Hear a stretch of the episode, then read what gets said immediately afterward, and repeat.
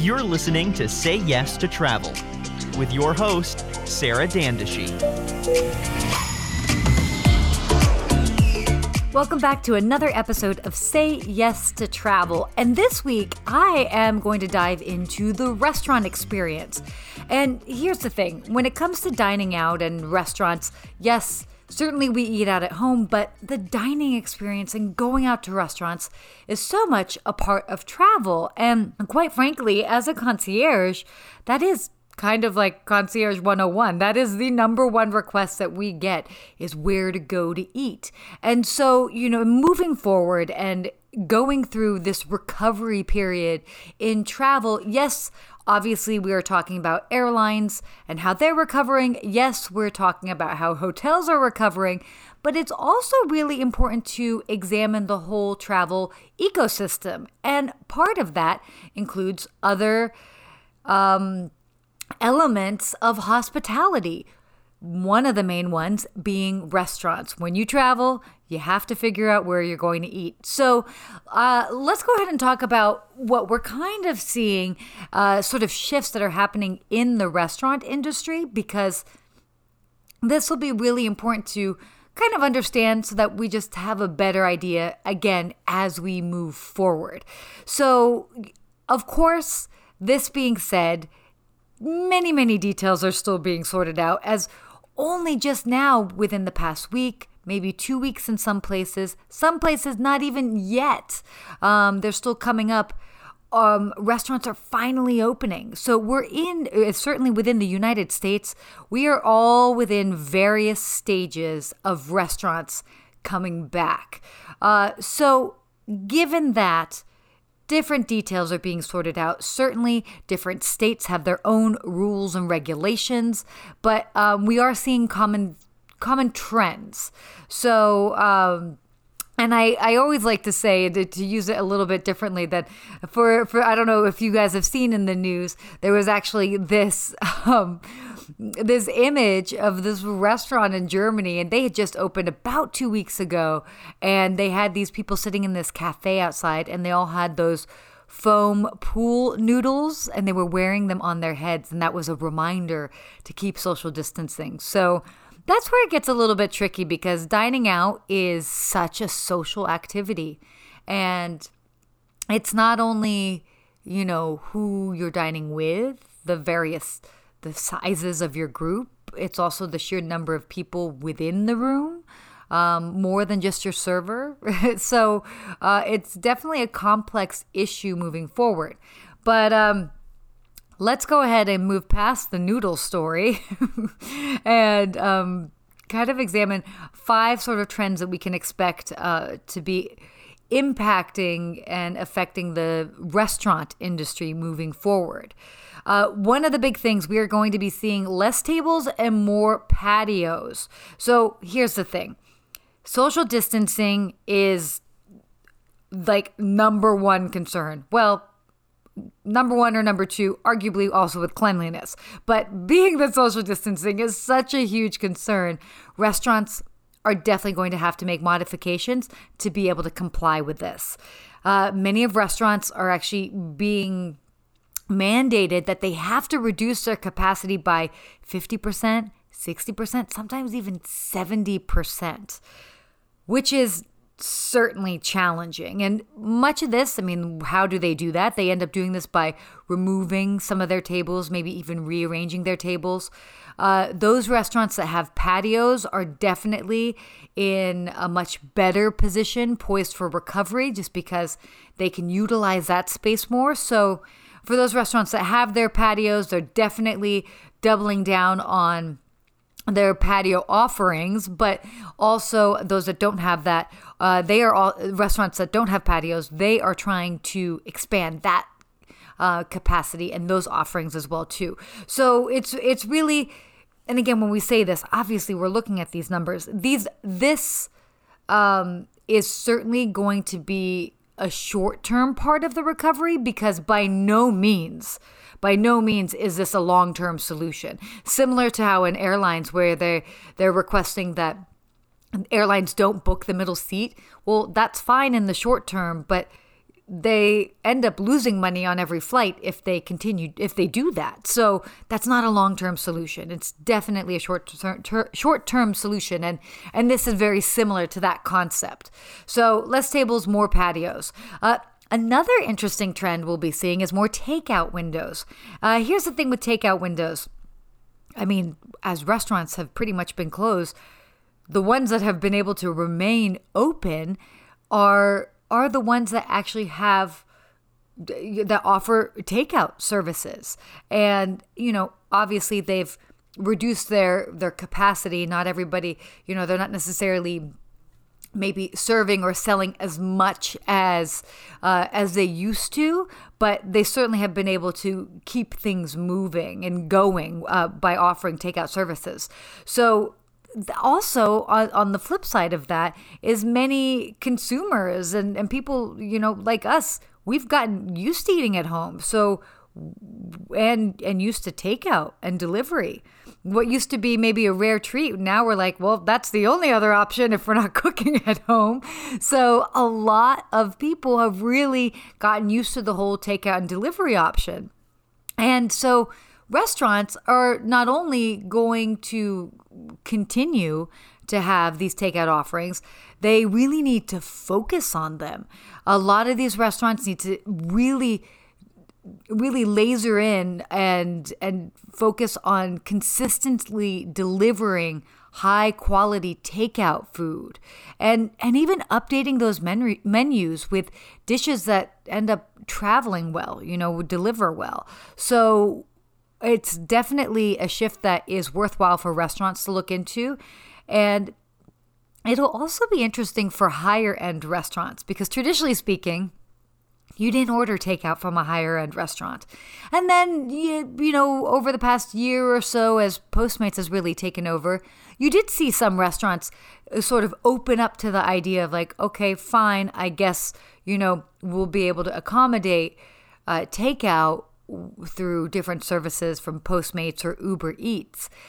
But during this time, this has been a huge way for them to continue to, uh, to, basically, we, you know, c- to continue to service people when they couldn't even open up their restaurants. So it, it'll be a shift for higher end restaurants, but we've already seen that if they were able to do this during lockdown, when in the tightest part of quarantine, there definitely, there's a proven demand for this. So Uh, that's definitely a big part. Takeout windows, just upping their takeout offerings, is going to be a huge plus for all restaurants. Another trend, more combos and prefix options. Here's the thing. Uh, it's just, we are living in a budget conscious time. This is just what it is.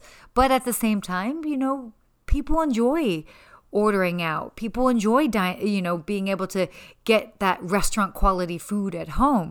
And I don't know if you've noticed this, but I certainly have. Uh, when I've ordered recently uh, some delivery, is that there's more, there's more combinations and prefix options, and you'll even see family style, so that they're serving, they're offering things just in a bit of a different portion size as well too.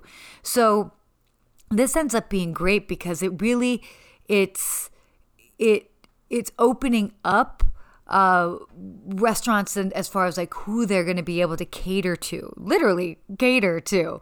Uh, so so that's going to be another really kind of interesting trend. These combos and these prefix options, combinations more in like, you know, uh, lower end restaurants, but for the high end restaurants, they're offering prefix options so that uh, people that are looking for more budget-friendly but higher-end dining option, they'll be able to, to tap into that and still order it for takeout or delivery. Another trend, capping large parties. Okay, going back to social distancing. This is definitely going to, you know, play a part of it. Yes, we can, you know, before we were talking about just making space in the restaurant, but then what do you do if you're a restaurant and you have a and a, you have a reservation call in and they're a party of eight or ten? Where do you draw the line?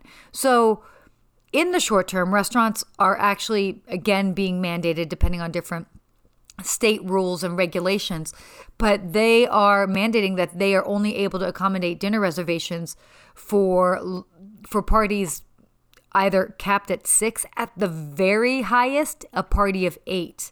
Uh, and really, in those, they're kind of really making those exceptions for those larger parties, generally speaking, for families. Now, obviously, they're not going and policing everybody, but they are being very, very mindful. And in certain instances, when it is those larger parties, they will really try to put them in private dining rooms. Again, just in an effort um, to manage social distancing. So as far as in the short term, uh, we will not be seeing those big birthday parties at restaurants that we used to see. That's just not really the time and space that we're living in at this time. Reservations only. This is also going to be a big one. Long gone are the days where they had packed waiting areas for in-demand restaurants that, oh gosh, you're waiting all this time. Even if you made a reservation, restaurants are not going to be able to do that anymore. You can't have all of those people waiting, especially when you're reducing capacity. It just, it's going to create a bottleneck that is just not going to work with social distancing. So local hotspots, those in-demand restaurants, are definitely going to have to shift to being reservations only. Basically, no more walk-ins. They have to be able to plan for who is coming in. I mean, if you think about it, it's really the best way that they'll be able to manage an even flow of diners throughout the evening. So if the, you know, considering that this will be the case, let's say that you do have a favorite restaurant that is a popular restaurant, definitely reach out ahead of time, make a reservation, find out what they're doing, because we are seeing a huge shift with this. And again, more in the short term, but it's something that's to to make note of. Anyway, so that's it. Those are sort of like the five big trends that we are going to be seeing uh, in restaurants and how they're going to be shifting moving forward.